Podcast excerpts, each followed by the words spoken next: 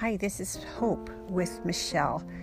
I am here to help you if you are a parent who is trying to cope with how to love your addicted loved one, how to um, not enable, how to make healthy choices with your loved one when it's so difficult. I am the parent of an addicted loved one. Our son and daughter in law are struggling through addiction right now. We've been battling this um, with them in their lives for years and years, and they leave Monday to go away to a rehab facility. Um, and we're hopeful, but we're also realistic because we know they're unwell, they're unhealthy, and the recovery is difficult and not immediate, and it's something they will struggle with for the rest of their lives. I'm talking to you today from sub zero here in Indiana, north central Indiana, and sometimes in this cold weather, it just reminds me of how cold my heart feels sometimes when um, I'm dealing with the lies and the unpredictability of living with an addict in our lives. Um, and sometimes I feel like my heart has turned cold. Maybe you feel the same way.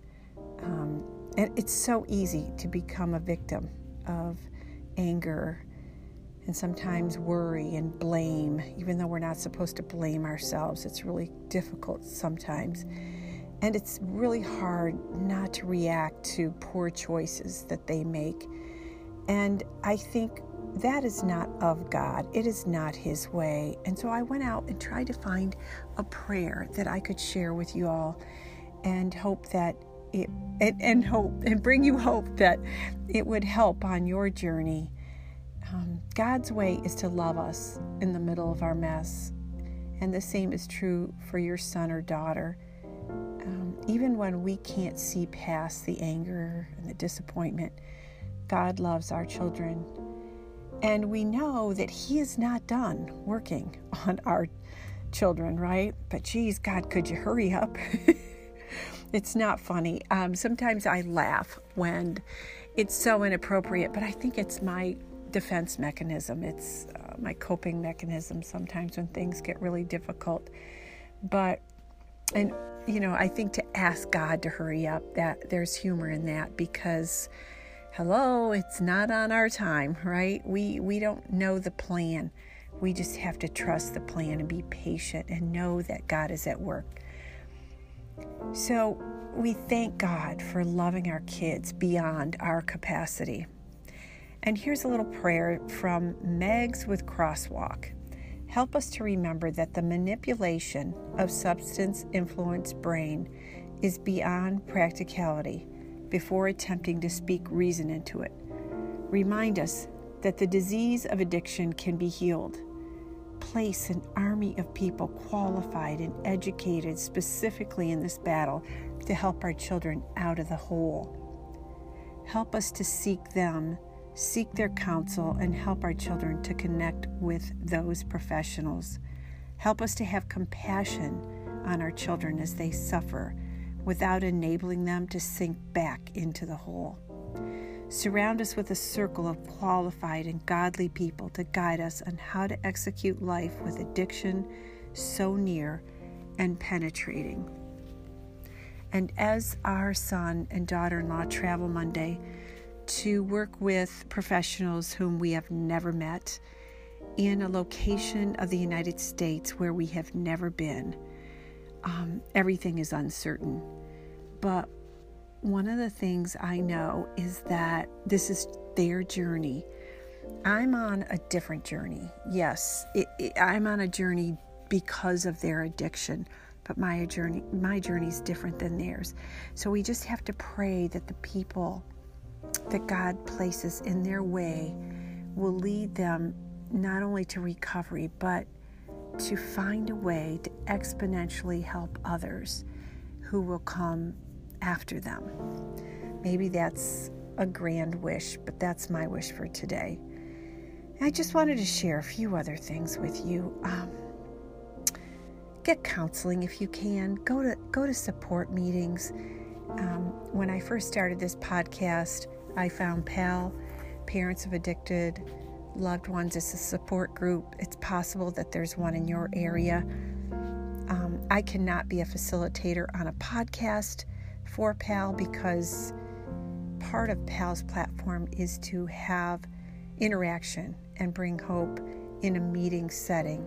And I couldn't do that here. So I want to encourage you. You're missing that part of it.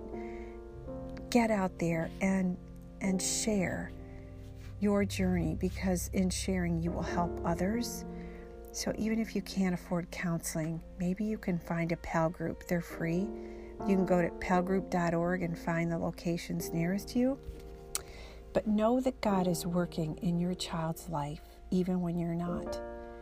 And as you pray for your child, as we pray, me right here praying for your child, God is speaking words into their lives. Pray that He will put people in front of your child to help them because we know they don't listen to us, at least mine don't. And pray that God works in ways we can't see. Sometimes we have to turn our back on our children in hopes of precipitating change.